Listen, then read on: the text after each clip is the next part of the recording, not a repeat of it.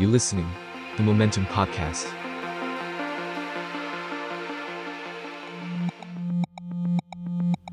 ยุโรปพาสตัวเดินทางสู่ยุโรปด้วยทุนการศึกษา Erasmus Plus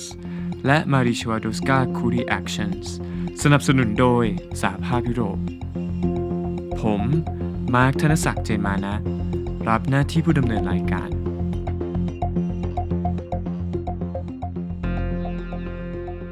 สวัสดีครับยินดีต้อนรับกับเข้าสู่รายการยุโรปพาส EP ที่ 5 นะครับผมวันนี้เราอยู่กับคุณนัททินีรอดรักษานะครับผมคุณนัททินีเป็น humanitarian affairs officer นะครับที่ OCHA UN Office for the Coordination for of Humanitarian Affairs นะครับผมที่ยูเครนกรุงเคียฟเคียฟนะครับก่อนอื่นผมคิดว่าอยากจะขอให้คุณนัททินีเนี่ย เล่าเล่าเล่าให้ฟังหน่อยครับว่าการทำงานในฐานะที่เป็น humanitarian affairs officer เนี่ยครับตลอดสิบปีที่ผ่านมานี่คือ ลักษณะงานเป็นยังไง พอจะเล่าให้ผู้ฟังนิดนึงได้ไหมครับเอ่อคืองานของโอชานะคะ มันจะเป็นคือเป็นเราเป็นงานประสานงานคือ คือมันจะมี เขาเรียกว่า core function ของออฟฟิศอยู่ที่ที่เป็น mandate ได้มาจาก UN General Assembly ก็คือจะมีอยู่ 5 อย่าง คืออันแรกคือ humanitarian coordination ซึ่งมันก็จะมีระบบที่ค่อนข้างจะเป็น standard ทั่วโลก ว่าถ้าเรามีเหตุการณ์ emergency ขึ้นมาไม่ว่าจะเป็น natural disaster หรือว่าเป็นเอ่อ conflict อะไรเงี้ยค่ะมันก็จะเป็นคล้าย ๆกันอยู่ อันที่สองคือเรื่องของ information management ก็คือเรื่องของ ข้อมูลต่างๆ ในการทำรวบรวมข้อมูล การ analyze ข้อมูล การ publicize ข้อมูลต่างๆ ในการที่จะมีประโยชน์ในการที่จะทำเรื่องกับเรื่อง response อะค่ะ อันที่สามก็คือเป็นเรื่องของ advocacy advocacy นี่คือจะเป็นงานเกี่ยวกับเรื่อง ภาษาไทยก็เรียกว่าอะไรเอ่อ advocacy on behalf of the affected population นะคะ คือว่าส่วนมากคนที่เขาจะเดือดร้อนอะไรเงี้ยค่ะเขาอาจจะไม่มีช่องทางที่จะอ่า voice สิ่งที่เขาคิดส่งเสียงอะไรเงี้ยค่ะเราครับใช่เราก็จะเป็นเหมือนเป็นกระบอกเสียงให้เขาด้วย อันที่สี่คือเรื่องของอ่า policy อ่า humanitarian policy ก็คือจะเป็นเรื่องของอ่านโยบายต่างๆ ของทั่วโลกอะค่ะในการที่จะช่วยเหลือประชาชน ทั่วโลก หมายถึงว่าอ่าถ้าเกิดว่าประเทศนี้เกิดอะไรขึ้นอีกอีกประเทศหนึ่งจะมีการ response ยังไงบ้าง อันสุดท้ายคือเรื่องของ humanitarian financing ก็คือเรื่องของการเงินอ่ามันก็จะมีการว่ารัฐบาลของส่วนมากจะเป็นชาติตะวันตกเนี่ยก็คือจะมีการ allocate ส่วนหนึ่งของ GDP ของแต่ละแต่ละประเทศในการช่วยเหลือประเทศอื่น ๆ ก็คือจะมีอยู่ห้าอย่างเนี้ยค่ะ เราก็ครับก็ก็คือทำงานเกี่ยวกับเรื่องพวกนี้ ครับค่ะอ๋อก็คือคุณนัททินีก็คือทำห้าอย่างนี้หมดเลยนะครับหรือว่าคือคือจริง ๆ คืองานมันจะ overlap อะค่ะ คือครับงานพวกเนี้ยเอ่อ สมมุติว่าเราทำเรื่อง coordination เราเราเอ่อร่วมมือกับหน่วยงานอื่น ไม่ว่าจะเป็น UN NGO หรือว่ารัฐบาลที่เป็น host community อะไรพวกเนี้ยค่ะครับแล้วมันก็จะแบบว่าไปเพื่อที่จะไปสร้างนโยบายด้วย คือมันก็จะ overlap กันอยู่ในในเนี้ยค่ะ หรือว่าครับเราทำงาน coordination เราก็ต้องใช้ข้อมูลใช้ data ใช่ไหมคะเราก็จะต้องคือมันอยู่ในเนี้ยผสมผสมกันหมดเลย ครับ เข้าใจครับค่ะโอเค ทีนี้ผมอยากจะสอบถามนิดนึงครับว่า เออคุณนัททินีเนี่ยมาถึงจุดที่สนใจงานด้านนี้ด้านด้าน humanitarian เนี่ยคือตั้งแต่เมื่อไหร่ครับ แล้วก็เออคือผมเข้าใจว่าทุนที่ไปศึกษากับ Erasmus มาเนี่ยเรียกเอ่อมีชื่อว่า NOHA เนาะก็คือ Network of Humanitarian Action นะครับ แต่ก่อนหน้านั้นเนี่ยคุณนัททินีก็เรียนด้าน journalism มาด้านใช่ด้านสื่อด้านอะไรก็เลยอยากจะทำความเข้าใจนิดนึงว่าเออจุดไหนมันคือจุดที่ทำให้คุณนัททินีเนี่ย อยากที่จะมาทำงานด้าน humanitarian แล้วก็สุดท้ายตัดสินใจที่จะไปเรียนเอ่อในโปรแกรมนี้นะครับ แล้วก็ทำงานด้านนี้ครับครับผมจริงจริงๆจริง ๆ คือเอ่อคืองานสนใจเรื่องของต่างประเทศมาตั้งแต่เด็ก ๆ แล้วอะค่ะ คือที่บ้านเนี่ยเขาค่อนข้างให้ความสำคัญกับการเรียนภาษาอังกฤษมากครับอ่าแล้วก็ชอบภาษาอังกฤษมาตั้งแต่เด็ก แล้วพอเรียนไปเราก็ชอบอ่านชอบอะไรอย่างเงี้ยค่ะ แล้วก็สนใจ เรื่องต่างประเทศ พอตอนเด็กๆจำได้ว่าช่วงแบบปี 80 อะไรอย่างเงี้ยค่ะ ช่วงครับเอจีเนี่ยก็จะดูข่าวเมืองไทยมันก็จะมีข่าวต่างประเทศอะไรเงี้ยแต่ว่ามันก็จะเป็นข่าวต่างประเทศที่แบบค่อนข้างจะ limit อะค่ะแล้วก็จำได้ว่าเห็นภาพของเอธิโอเปียตอน famine ตอนปี 84 แล้วเราก็แบบเออทำไมเออคนเรามันไม่ไม่ไม่เหมือนกันบ้านเรามีอ่าเขาเรียกอะไรมีของกินเยอะแยะทำไมเขาถึงต้องเป็นอย่างนั้นอะไรเงี้ยค่ะก็สนใจก็แต่ว่า ก็เหมือนเด็กๆทั่วไปอะค่ะ ก็เรียนไปเล่นไปอะไรเงี้ยค่ะ อันนี้คือตอนปแต่ริญว่าญาตรีใช่ไหมฮะขไม่บคุณอันครับนี้คือตอนมัธยมเลยค่ะอ๋อเหรออ๋อขอโทษทีครับครับ แล้วก็คือบอกว่าก็คือมีความสนใจด้านนี้มาตลอดอะค่ะแล้วก็คือเอ่อเขาเรียกอะไรฝันว่าเออวันหนึ่งอยากจะไปเรียนต่างประเทศ เพราะว่าที่บ้านเนี่ย แม่แม่แม่เรียนจบป .4 แล้วเขาก็อยากจะให้ลูกเนี่ยแบบเออไปไปได้ดิบได้ดีอะไรประมาณเนี้ยค่ะ ก็เลยบอกว่าเออจะต้องจะต้องไปเรียนให้ได้ แล้วก็พอไปสอบเข้าที่นิเทศจุฬาก็มีไปเจออาจารย์คนหนึ่งก็เขาเรียนจบจากที่ออสเตรเลียมา แล้ววิธีการสอนเขารู้สึกว่ามันแบบ inspiring มากคือมันไม่ใช่การเลคเชอร์มันไม่ใช่การที่จะบอกว่าอันนี้เป็นอย่างนี้อย่างนี้อะไรเงี้ยค่ะเขาจะให้เราไปหาข้อมูลเอง ว่าสมมุติว่าเราตามข่าวเรื่อง ตอนนั้นทำเรื่อง เอ่อ ลงไปไปทำงานที่ขอนแก่นนะคะเป็นเป็นครับ community newspaper อะไรเงี้ย แล้วก็ไปทำจับเรื่องเรื่องต่างๆ ของขอนแก่นเรื่องจะเป็นเอ่อน้ำมูล เขื่อนน้ำมูลเอ่อแม่น้ำมูล มีการทำ pollution อะไรอย่างเงี้ยค่ะ ก็คือจะแบบเหมือนเป็นความเป็นความประทับใจในการที่จะต้องเราต้องเรียนรู้เอง เราต้องทำเองอะไรอย่างเงี้ยค่ะก็เลยเออสนใจก็คุยกับอาจารย์ตอนเรียนจบว่าเอออยากไปต่อนะ อยากไปต่อเรียนต่อโทตอนนั้นทำงานแล้วอะค่ะ แต่ว่าครับก็ยังคีบคอนแทคกับอาจารย์มอาจารย์ก็บอกว่า เออก็ครูเขาจบอันนี้มาเออถ้าสนใจเนี่ยเขาจะให้หน้าให้เข้าไปดูนะอะไรอย่างเงี้ยค่ะ ก็เลยตัดสินใจไปเรียนที่ออสเตรเลียตามตามคุณครูอืมครับ ตอนนั้นคือเป็นแล้วโปก็รแกรมที่ที่เป็นขอขอไปครับที่มันเป็นเป็นเป็นโปรแกรมเป็นอะไร international communications ค่ะ อืมครับ ก็ไปครับเรียน เรียนเรียนไปด้วยทำงานไปด้วยเป็นเด็กเสิร์ฟเป็น housekeeper เป็นอะไรทั้งหลายแหละอ่าแล้วก็ทำงานไปด้วยเที่ยวไปด้วยทำเรียนไปด้วยอะไรอย่างเงี้ยค่ะ แล้วก็ครับผมไปเจอครูคนหนึ่งเป็นคนสวีเดนเขาเป็น guest lecturer มาที่ออสเตรเลียอ่าเขาก็จะแบบมาเรื่องพูดเรื่อง communication for development ทำไมมันสำคัญอย่างงู้นอย่างนี้ ซึ่งเราก็รู้สึกว่าเข้าทางมากว่าเราสนใจเรื่องอะไรพวกนี้อยู่แล้วอะค่ะ แล้วก็เหมือนความฝันตอนเด็ก ๆ มาแล้วเอาละอุ้ยเราจะสามารถช่วยสังคมได้อย่างงู้นอย่างนี้ ก็เลยบอกว่าพอเรียนจบออสเตรเลียมาก็เลยตั้งใจเลยว่าจะทำงานด้านนี้อย่างเดียว ก็คือสมัครงานด้าน NGO ไปครับทางเดียวเลย อืมก็แล้วแล้วก็ทำงานทำงานเป็นเป็น humanitarian ด้านไหนครับพอจะสอบถามได้ไหมคือคือตอนที่ตอนที่ก่อนไปออสเตรเลียเนี่ยทำอยู่เอ่อ student weekly ที่บางกอกโพสอะค่ะอ๋อเป็นนักเขียนครับ แล้วก็แล้วพอไปเรียนออสเตรเลียกลับมา ก็เลยตั้งเป้าเลยว่าจะต้องทำงานทางไม่เป็น UN หรือไม่ก็เป็น NGO อะไรอย่างเงี้ยค่ะครับก็หางานอยู่พอสมควรเพราะว่างานอื่นเราไม่เอาเลยไงคะครับเราจะเอางานนี้งานเดียว แล้วส่วนมากเขาก็จะรับคนที่แบบมีประสบการณ์การทำงานครับมาบ้างแล้ว แต่โชคดีมากว่าได้ไปเจอองค์กรองค์หนึ่งอ่าชื่อชื่อ Asian Asian Disaster Preparedness Center ซึ่งมีอืมเบสอยู่ที่เมืองไทยอ่าอ่าอ่าตอนนั้นอาจารย์อ่าดรสุวิทย์ยอดมณีถ้าจำไม่ผิดสุดยอดเอ่อมเขาเป็นครับใช่เขาเป็นเอ่อเขาเป็นดีเรคเตอร์อยู่ที่ศูนย์นั้นก็เลย เอ่อเข้าไปสัมภาษณ์อะไรเงี้ยค่ะ เป็นการสัมภาษณ์งานที่แบบไม่เหมือนสัมภาษณ์งานเลยสัมภาษณ์อยู่ประมาณสามชั่วโมง นั่งคุยกันอะไรอย่างเงี้ยค่ะ แล้วก็อืมคิดเขาเหมือนเป็นการนั่งคุยกันอะไรเงี้ยค่ะ แล้วก็ครับได้งานก็เริ่มงานตั้งแต่ปีสองพันสองพันสองแต่ว่าอืมคือองค์กรเนี้ยมันมันทำงานอยู่เป็นโปรแกรมที่ทำงานอยู่สิบประเทศทั่วเอเชีย เพราะฉะนั้นเราก็จะเดินทางเยอะมาก คือทำเกี่ยวกับเรื่องเอ่อ disaster preparedness อะค่ะคือภัยพิบัติเอ่ออะไรอย่างนี้ใช่ไหมครับภัยพิบัติใช่คือส่วนมากจะทำงานก่อนที่ภัยพิบัติจะเกิดขึ้นเหมือนเป็นการเตรียมพร้อมอะไรประมาณเนี้ยค่ะครับคือหลักๆเราก็จะได้ไปแบบประเทศที่แบบอะไปเนปาลไปศรีลังกา ไปเคมโบเดีย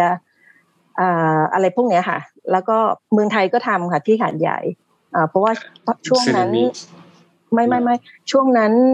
อันนั้นยังไม่สึสึนามิเลยค่ะอ่ามันจะมีน้ำท่วมหัดใหญ่ แบบครั้งอ่าหครัลับกๆแบบหนักๆเลยอะค่ะ ก็เลยไปไป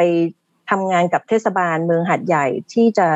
วางแผนการรับมือน้ำท่วมทำอะไรยังไงอะไรอย่างครัเงี้บค่ะอือืมแต่ถ้าเกิดไปอืมไปตอนอยู่เนปาลก็คือจะทำกับเอ่อ partner เขาเรื่องเอ่อชื่อ n s e t จำไม่ได้แล้วว่า stand for อะไร แต่ว่าครับทำเกี่ยวกับเรื่องเอ่อ การเตรียมพร้อมสำหรับแผ่นดินไหวอะไรอย่างเงี้ยค่ะ อืมครับครับประมาณนี้อ๋อแล้วก็เอิ่มก็คือทำทำงานด้าน humanitarian มาตั้งแต่เรียนจบปโทใบแรกนะครับใช่แล้วก็เอ่อและเหมือนเอ่อคุณนะที่นี่ยังอยู่ที่ Asian Disaster Preparedness Center ตอนที่เกิดสึนามิขึ้นหรือเปล่า ยังค่ะ ตอนนั้นก็คือทำงานแล้วก็ได้งานใหม่ที่ที่ที่ยูนิเซฟ แล้วก็เคยอ๋อครัย้าบยมาอยู่ยูนิเซฟที่เมืองไทยก็คือจะอืมก็คือเอ่อเขาเรียกอะไรอะเอ่อมันก็อยู่ในกรุงเทพเนี่ยแหละค่ะ แต่ว่าครับจะย้ายจาก NGO มาอยู่ UN เอ่อแล้วก็คือทำงานเข้าไปเป็น Senior Communication Assistant ก็คือเกี่ยวกับเรื่องทำงานเรื่องสื่อโดยเฉพาะเลยอะค่ะว่าเอ่อจะทำ media mobilization ยังไงเพื่อที่จะเอามาช่วยในการสนับสนุนเรื่องสิทธิเด็กประมาณเนี้ยค่ะครับอ่า แล้วก็ทำงานกับกับกับอ่าวารสารธรรมศาสตร์ด้วย เพื่อจะอืมอ่าเอาวิชาอ่าชายชาย rights reporting เนี่ยเข้าไปเป็นวิชาเลือกของของนักศึกษาที่ธรรมศาสตร์ไม่รู้ว่าตอนนี้ยังอยู่หรือเปล่าคิดว่ายังอยู่ คณะอะไรครับอ่าคณะวารสารค่ะอ๋อเหรอเดี๋ยวผมไปสืบมาให้ครับผมไปสืบมาเออ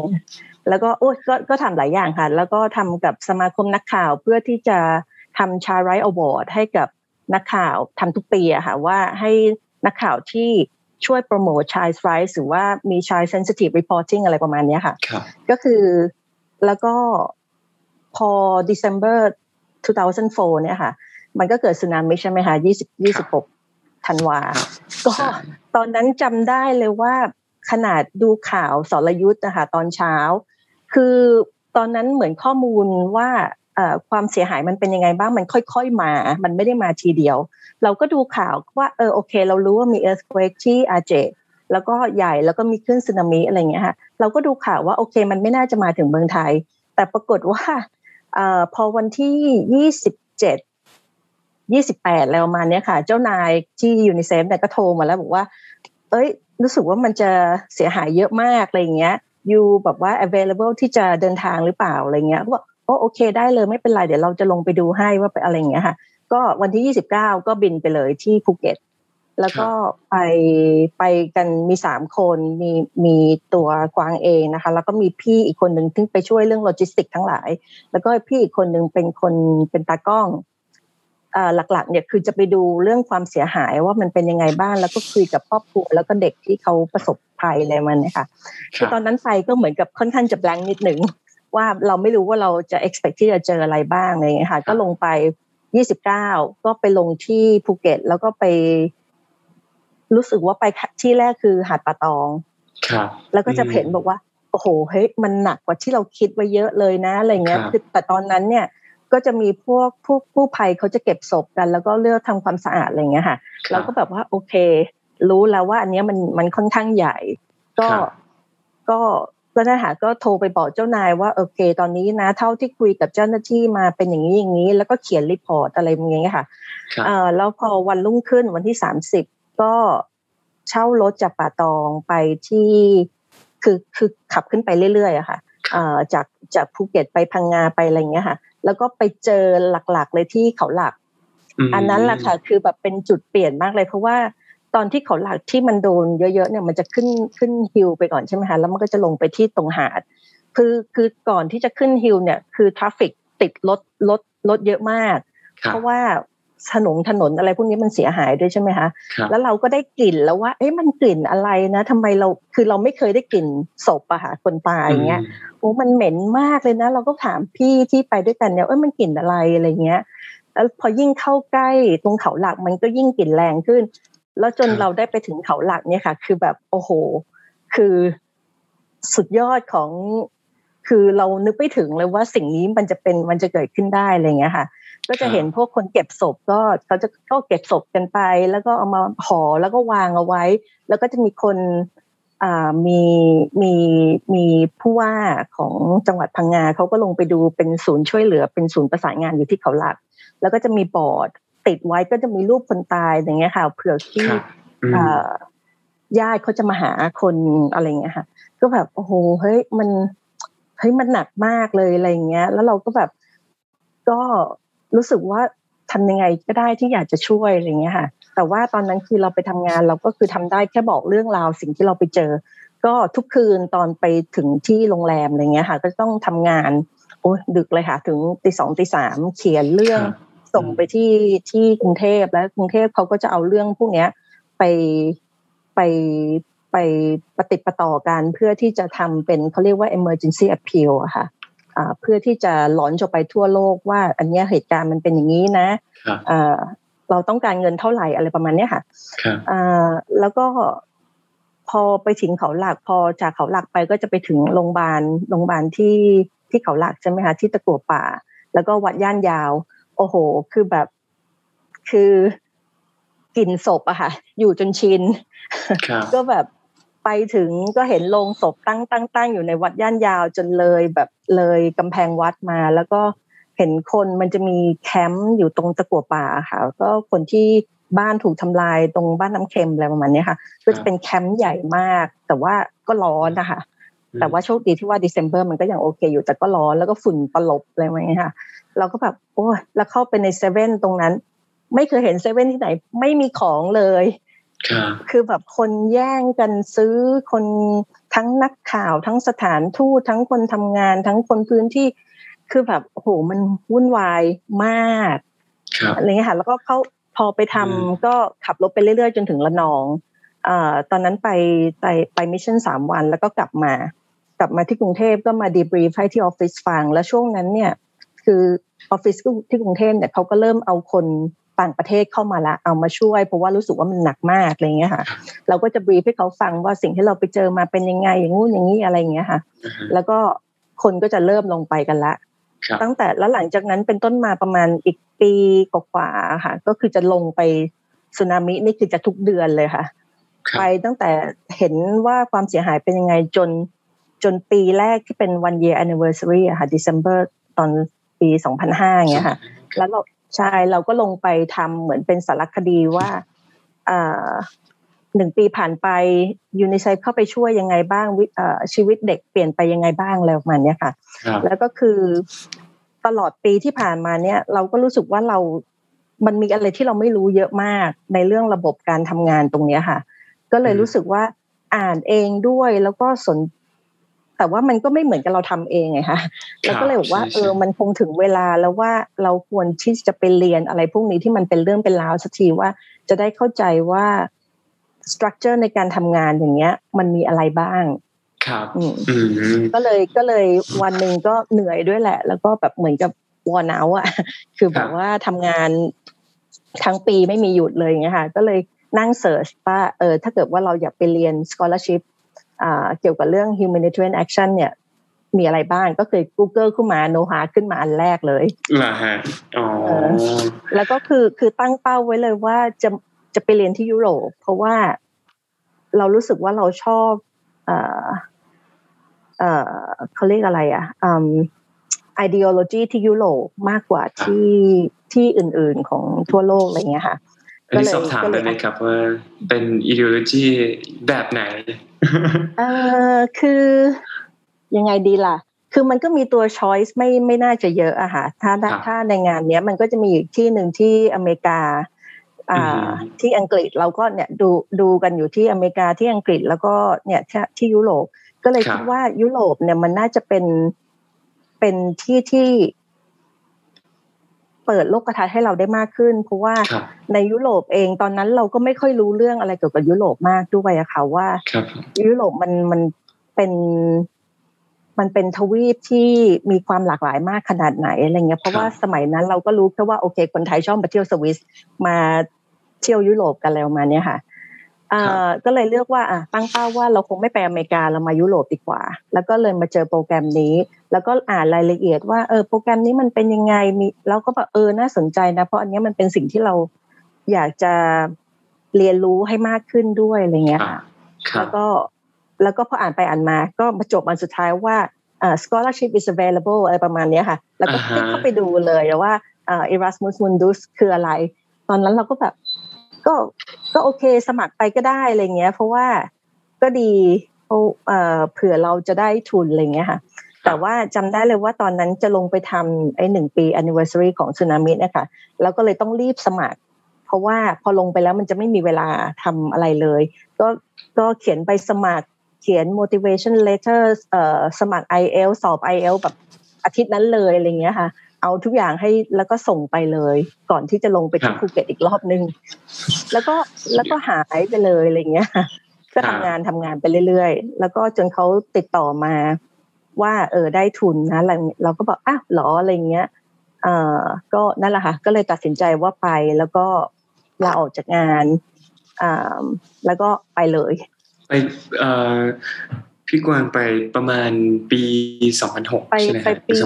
2006ค่ะอืม2006ไปช่วง September อะค่ะ เพราะว่าที่นี่เขาจะเริ่ม September ใช่ไหมคะครับ2006 2006โนฮานี่ผม เท่าที่เท่าที่ผมแอบรีเสิร์ชดูเป็นเป็นโปรแกรมแบบที่ขึ้นชื่อของของคนสาย humanitarian มากเลยใช่ไหมครับใช่ค่ะใช่พี่ค่ะพี่กวางพอจะเล่าให้ฟังได้ไหมครับว่าแบบไอโปรแกรมโนฮาเนี่ยครับมันมันมันประสบการณ์นี้ที่จากที่เนี่ยครับมันพิเศษยังไงมันมันมีความน่าสนใจอย่างไรบ้างสำหรับคนที่อยากจะทำงานสาย humanitarian ครับ คือตอนตอนที่เราไปเรียนโนฮาเนี่ยค่ะ เอาจริง ๆ เลยก็ไม่ค่อยไม่ค่อยรู้เรื่องหรอกว่ามันคืออะไรครัเราบก็ไปเรียนคือสมัครไป เพราะว่าเราสนสนใจเรื่องการช่วยเหลือคนอยู่แล้วอะไรเงี้ยอ่าแต่ว่าตอนที่ไปเนี่ยก็คือคือไปคุยกับอาจารย์ที่ที่ที่เราไปเรียนด้วยเนี่ยเขาก็บอกว่ามันเหมือนกับเป็นการ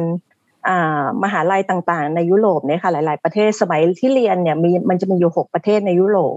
ที่มารวมตัวกันเพื่อที่จะอ่าถ่ายทอดความรู้อะไรอย่างเงี้ยค่ะอ่า มันก็จะมีมหาลัยที่สเปนที่โครนิงเกนที่โบคุมที่เอ่อฝรั่งเศสอะไรอย่างเงี้ยค่ะเขาก็จะมี specialize ที่ต่างกันเราก็อืมโอเคก็พอจะเข้าใจแต่ว่าไอตอนที่เราไปเรียนเนี่ย2006เนี่ยอ่ามันโปรแกรมเนี้ยมันค่อนข้างใหม่ประมาณคสัรักบน่าจะสักประมาณสักห้าหกปีประมาณเนี้ยค่ะเพิ่งจะเริ่มอืมเริ่มเขาก็เพิ่งจะเริ่มฟอร์มกันไปว่าเอ่อเอ่อเราเราจะเอ่อเขาเรียกอะไร manage โปรแกรมนี้ยังไงอะไรประมาณเนี้ยค่ะ แต่ว่าอาจารย์ที่สอนเนี่ยก็จะเป็นอาจารย์ที่เขียนหนังสือเกี่ยวกับเรื่องพวก humanitarian action อยู่แล้วอ่าแล้วตอนที่เราไปเรียนครั้งแรกเลยเนี่ยมันจะเป็น IP เป็น intensive program สองอาทิตย์อ่าคือเหมือนกับนักเรียนทั้งแบชเลยเนี่ยมันจะมีประมาณ150คน ก็คือจะครับเอาคนทั้งแบชเนี่ยมาอยู่รวมกัน ตอนนั้นเป็นปีของสวีเดนที่อุปสลาอ่าก็นั่นค่ะไปเจอกันแล้วก็ไปไปเหมือนกับว่าเหมือนไปปูพื้นฐาน ว่าเออเราจะต้องเรียนอะไรบ้าง แล้วมันมีอ่าท็อปิกที่เราจะต้องอ่านเพิ่มเติมมีอะไรบ้างอะไรประมาณเนี้ยค่ะครับก็ไปเจออาจารย์ที่แบบดังๆของที่เป็นคนเขียนหนังสืออะไรเงี้ยก็แบบโอ้อะไรเงี้ยก็เหมือน Starry Eye อะค่ะเออแล้วก็พออยู่กันสองอาทิตย์ที่สวีเดน แล้วก็ย้ายไปตามแยกย้ายกันไปตามมหาลัยที่เป็น Home University ของครับตัวพี่เองก็ไปที่เยอรมันอ๋อ ก็จะมีนักเรียนนักเรียนอยู่ในห้องประมาณสักยี่สิบกว่าคนยี่สิบยี่สิบห้าประมาณเนี้ยไม่น่าจะเกิน ห้องเล็กอันนั้นเป็นมหาวิทยาลัยชื่ออะไรนะครับ ที่เยอรมนีๆชื่อโบคุ้มค่ะโบคุมโบคุ้มเออเป็นแบบว่าเป็นเมืองอุตสาหกรรมมาก ๆ ไม่มีอะไรเที่ยวเลย แต่ว่าคือเราก็ไปเรียน แล้วก็อ่าภาษาเยอรมันเราก็ไม่ได้ เราก็ แต่ว่าโชคดีที่เพื่อนมันเป็นมันเป็นโปรแกรมอ่าภาษาอังกฤษนะคะครับเราก็บอกว่าอะก็พูดภาษาอังกฤษกับเพื่อน แล้วเพื่อนก็สอนภาษาเยอรมัน เราก็แบบเอางูปลาปลาไปอะไรอย่างเงี้ยค่ะอ๋อแล้วเพื่อนเพื่อนที่เรียนโปรแกรมเดียวกันส่วนใหญ่เป็นคนเยอรมันหรือว่าค่อนข้างคส่ลาวนใหม่ส่วนใหญ่เป็นคนเยอรมันค่ะ แต่ว่าก็จะมีผสมกันแต่ส่วนมากจะเป็นจะเป็นคนยุโรปครับแล้วแล้วก็จะมีคนที่ได้ทุน Erasmus เหมือนกันเนี่ยก็จะมีคนจีน มีคนอินเดีย อ่าอ่ามีอีกค่ะ แต่จำไม่ได้แล้วที่สนิทสนิทก็จะเป็นเนี่ยค่ะเพราะว่าห้องมันเล็กใช่ไหมคะพอห้องเล็ก ทุกคนก็จะสนิทกันหมดอะค่ะแล้วก็จะมีเพื่อนสนิทเพื่อนสนิทสนิทเลยเนี่ย ตอนนี้ก็ยังติดต่อกันอยู่เนี่ยค่ะ เป็นคนเยอรมัน ตอนนี้เขาก็ทำงานที่ SCR ที่เจนีวา แล้วก็จะมีเพื่อนอีกคนเป็นคนเยอรมันเหมือนกันแต่เป็นหมอ ตอนนี้ก็นายค่อนค่อนข้างจะติดนิดนึงไม่รู้หายไปไหนแล้วค่ะ แล้วก็จะมีเพื่อนอีกคนหนึ่ง ที่เป็นคนอินเดียที่ที่เขาเป็น chief of staff เออเป็น chief of police ที่ราชสถานก่อนที่จะไปเรียนแล้วไปเจอกันตอนนั้น อ่า ตอนนี้เขาก็สุดยอดไปไปเขาก็กลับไปทำงานเป็นตำรวจของเขาอะค่ะที่ที่ครับที่อินเดียราชสถาน ใช่อ่าน่าสนใจมากโปรไฟล์แต่ละคนนะครับเอิ่มอยากจะสอบถามได้ไหมฮะสำหรับสำหรับคนผู้ฟังคนไหนที่อยากจะไปเรียน humanitarian action อย่างนี้ด้วยคือ ผมแอบสงสัยนิดนึงว่ามัน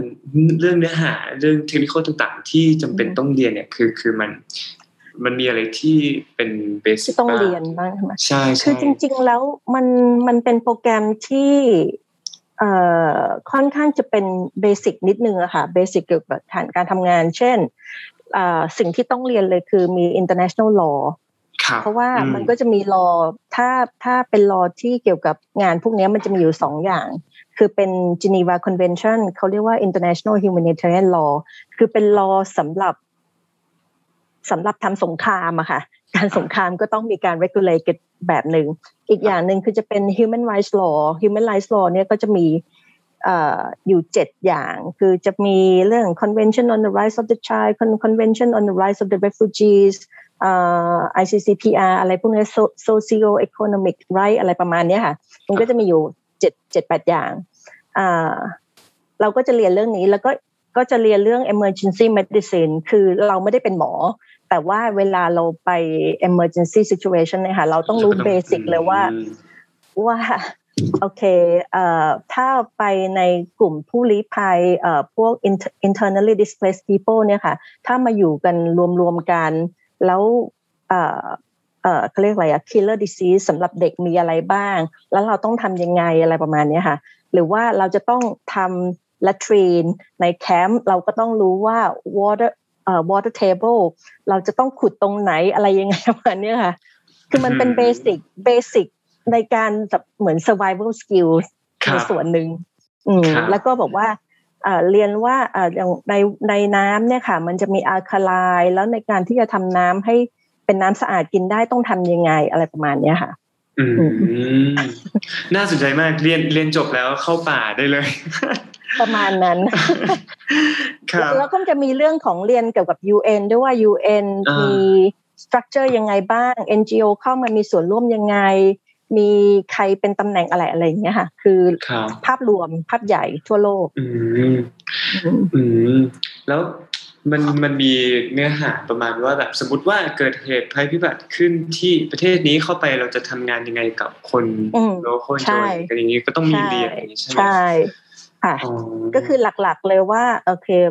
จริงๆ UN เนี่ยมันเป็น international government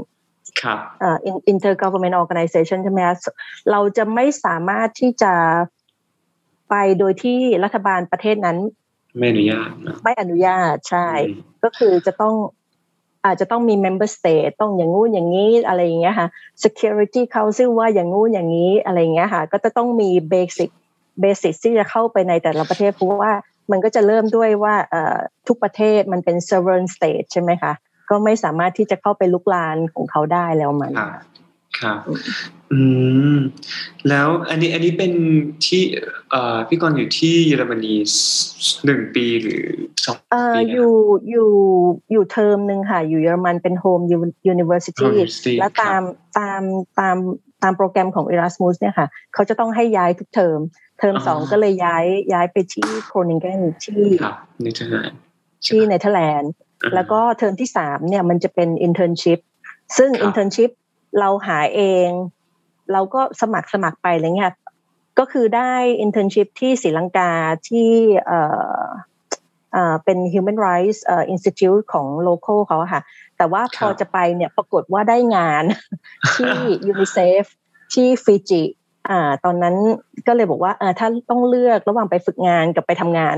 ก็เลยเลือกไปทำงานที่ฟิจิที่ที่ที่ฟิที่ฟิจิ สุดยอดมากครับ แล้วก็แล้วก็เผอ่าฮะเผอิญได้งานก็เลยบอกว่าโอเคถ้าเอ่อเทอมสุดท้ายเนี่ยมันไม่มีมันไม่มี coursework ใช่ไหมคะ มันก็คือครับเป็นการทำ research ครับทำ dissertation ก็เลยเอาเรื่อง topic ที่เราทำงานนะคะมาเป็น topic ในการทำอ๋ออ่า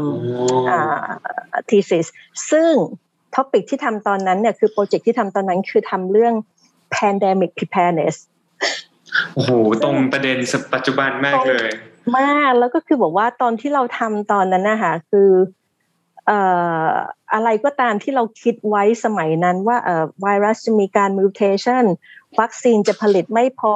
เอ่อ travel restriction ทุกอย่างที่เรา plan ไว้ตอนนั้นนะคะคือตอนนี้เราเห็นหมดเลยว่าเห็นหมดเลยมันเป็นอย่างนั้นจริง ๆ อะไรอย่างเงี้ยฮะ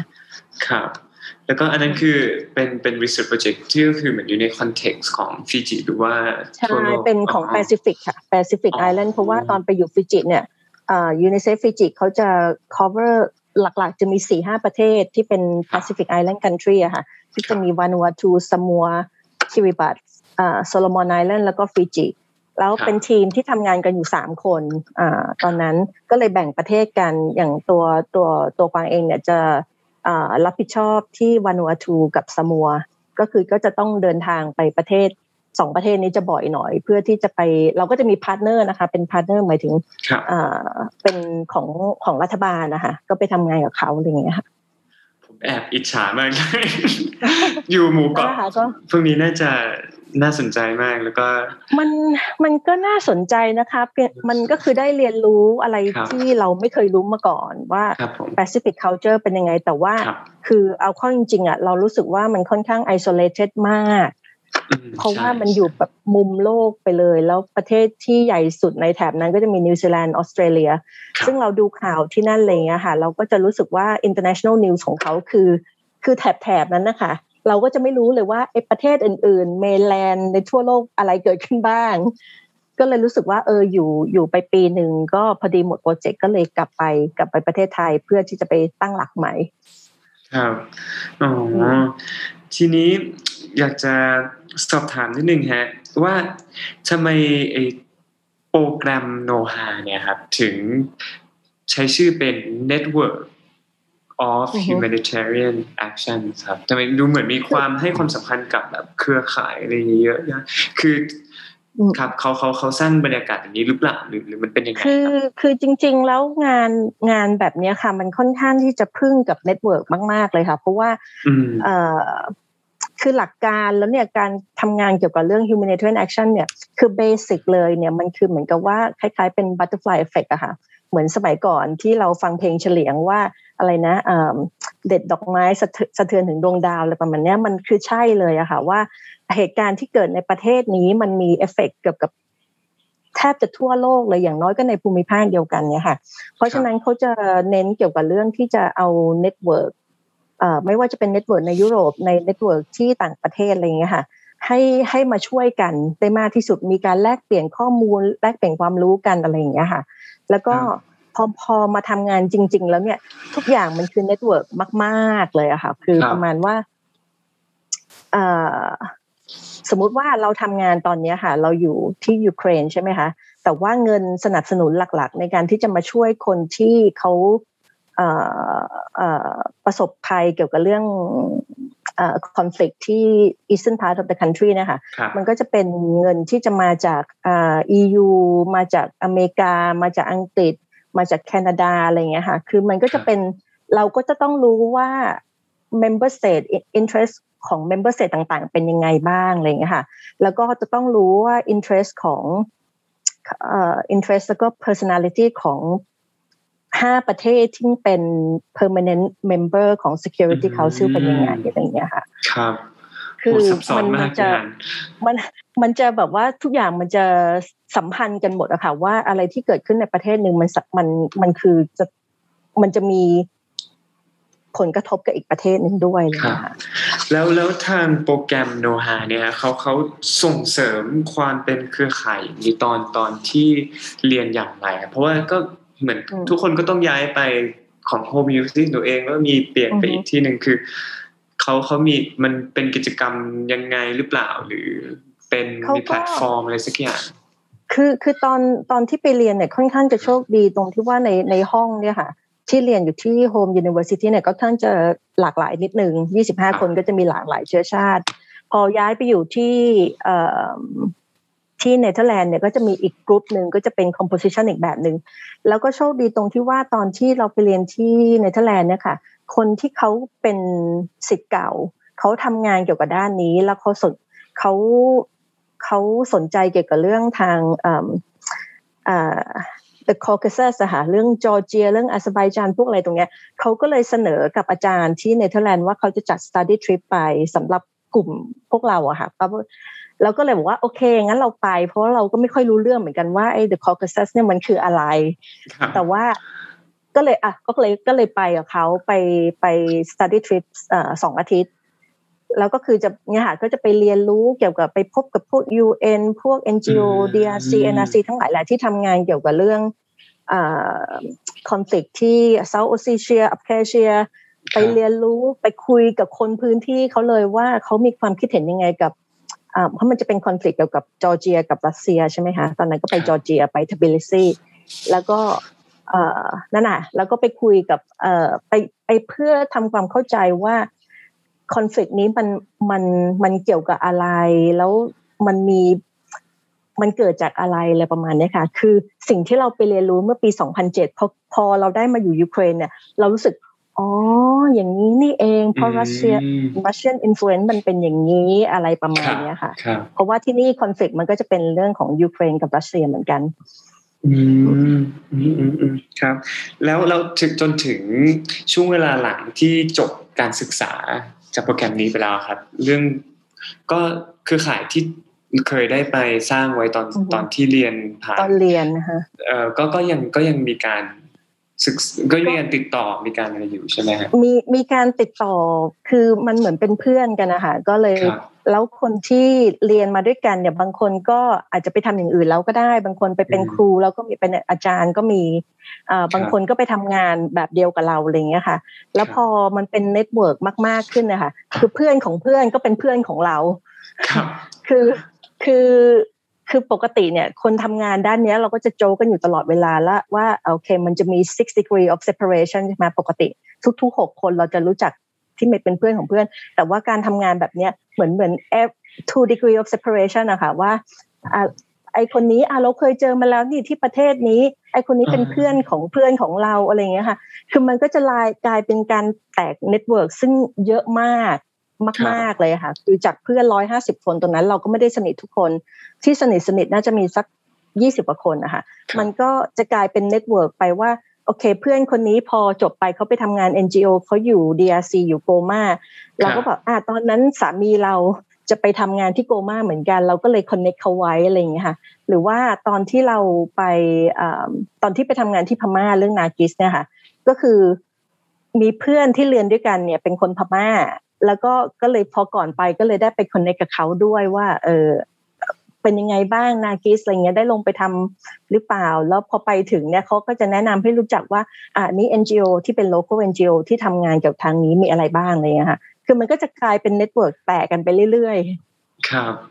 อ๋อน่าสนใจมาก ทีนี้เอ่ออยากจะสอบถามนิดนึงครับพี่กวางคือว่าพี่กวางเป็นแขกรับเชิญคนแรกที่ หลังจากที่ได้รับทุนยังทำงานอยู่ที่ต่างประเทศครับ ก็คืออยากจะสอบถามว่าเพราะโนฮานี่ให้ให้โอกาสในการที่จะแบบให้นักศึกษาที่เข้าร่วมโครงการ สามารถทำงานที่ยุโรปต่ออะไรอย่างนี้หรือเปล่ามีเพื่อนมีเพื่อนที่ยังทำงานอยู่ที่ยุโรปเยอะไหมแล้วก็พี่กวางโอกาสนี้เกิดขึ้นยังไงอะไรอย่างเงี้ยครับ จริงๆ คือมันเหมือนกับเรา มันก็คือทั้งสองแบบด้วยทั้งทั้งสองด้านนะคะ คือเราก็ต้องเป็นคนขวนขวายด้วย เพราะว่า เวลาทำงานที่จะต้องอยู่กับต่างประเทศเงี้ยค่ะ คือเราต้องไปแข่งกับคนทั่วโลก เพราะฉะนั้นเนี่ยเราจะต้องแบบ self driven ตลอดเวลาที่จะต้องทำคือต้องพัฒนาตัวเองตลอดเวลาอะไรเงี้ยประมาณนี้ค่ะ แล้วก็อีกส่วนหนึ่งก็คงจะเป็นเรื่องของโชคช่วยด้วย เพราะอย่างที่บอกตอนที่เรียนเทอมสามที่โนฮาปรากฏว่าได้งาน อันนี้ก็เพราะว่าเจ้านายเก่าที่ยูนิเซฟอะค่ะเขาก็ เขาก็บอกว่าเออถ้าเกิดว่ายูอยากจะไปเป็น international staff นะ อันนี้มันเป็นแบบ good good opportunity อะไรเงี้ยเราก็ว่าโอเคงั้นเราก็ไป แล้วพอเรา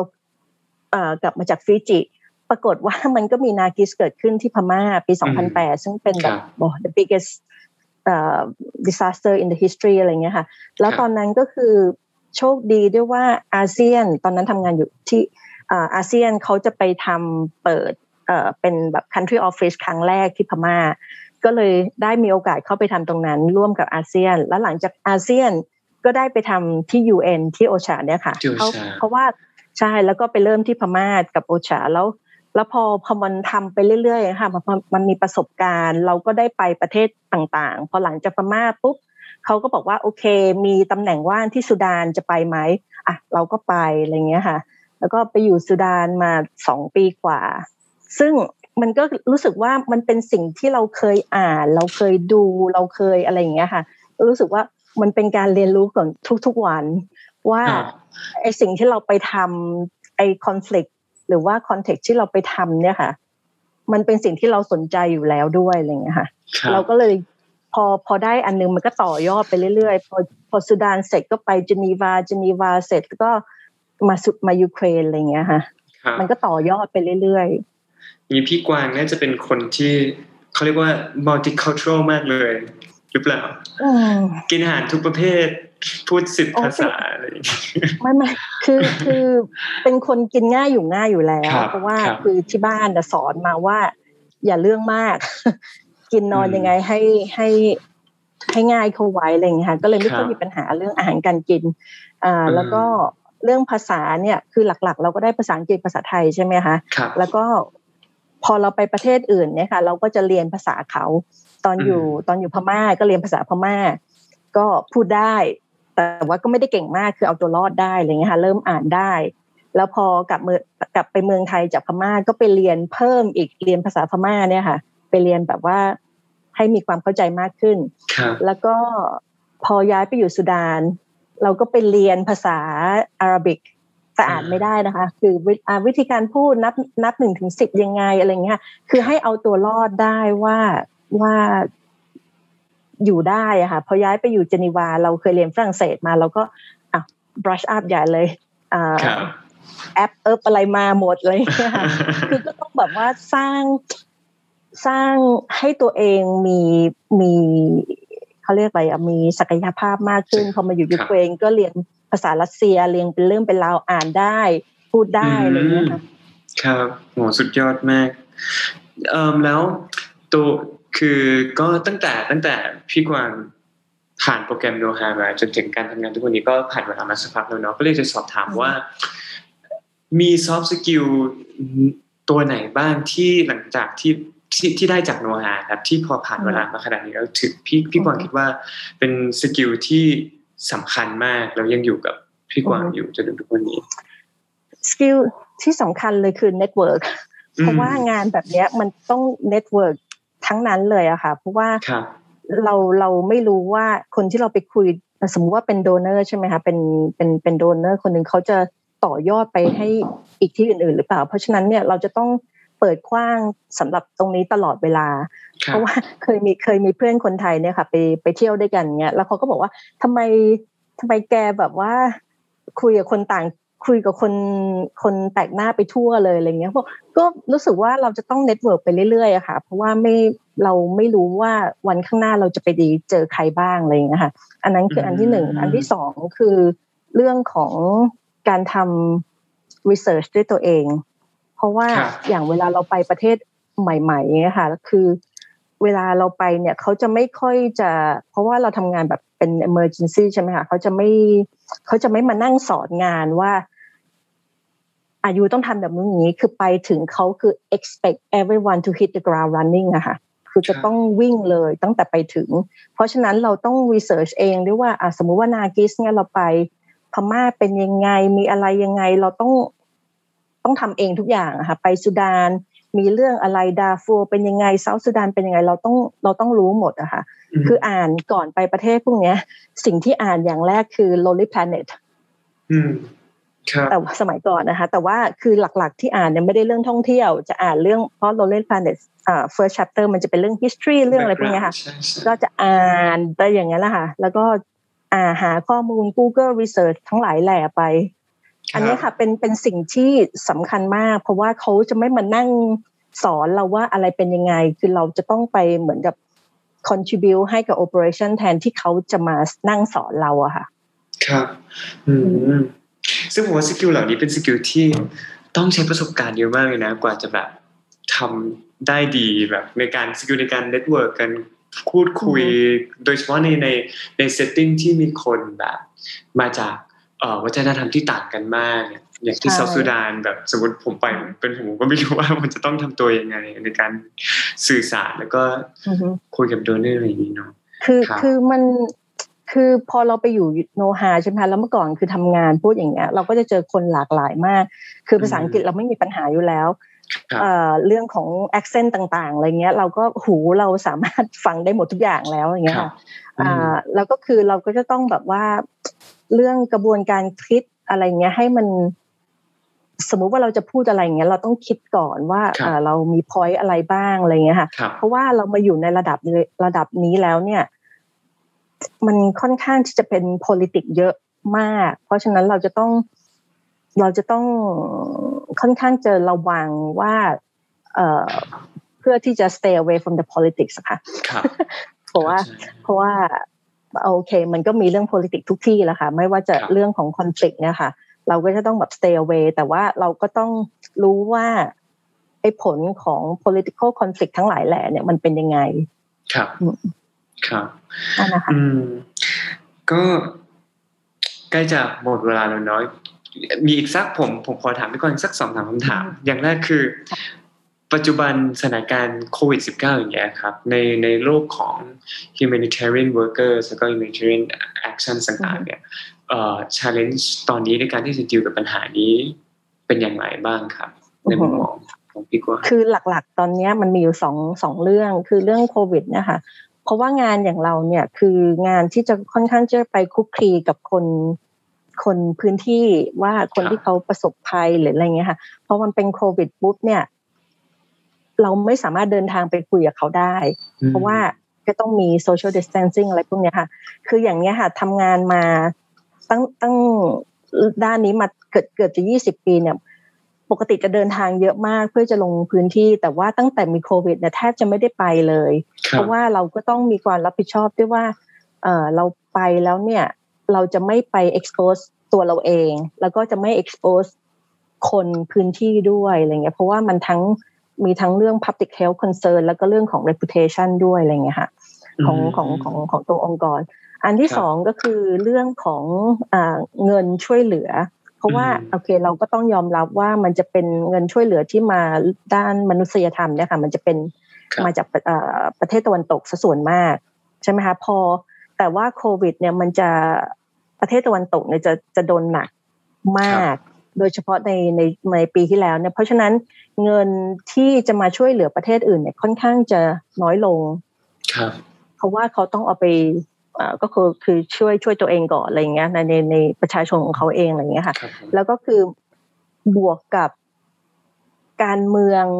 ทั่วโลกด้วยว่าค่อนข้างที่จะมี nationalism เยอะมากขึ้น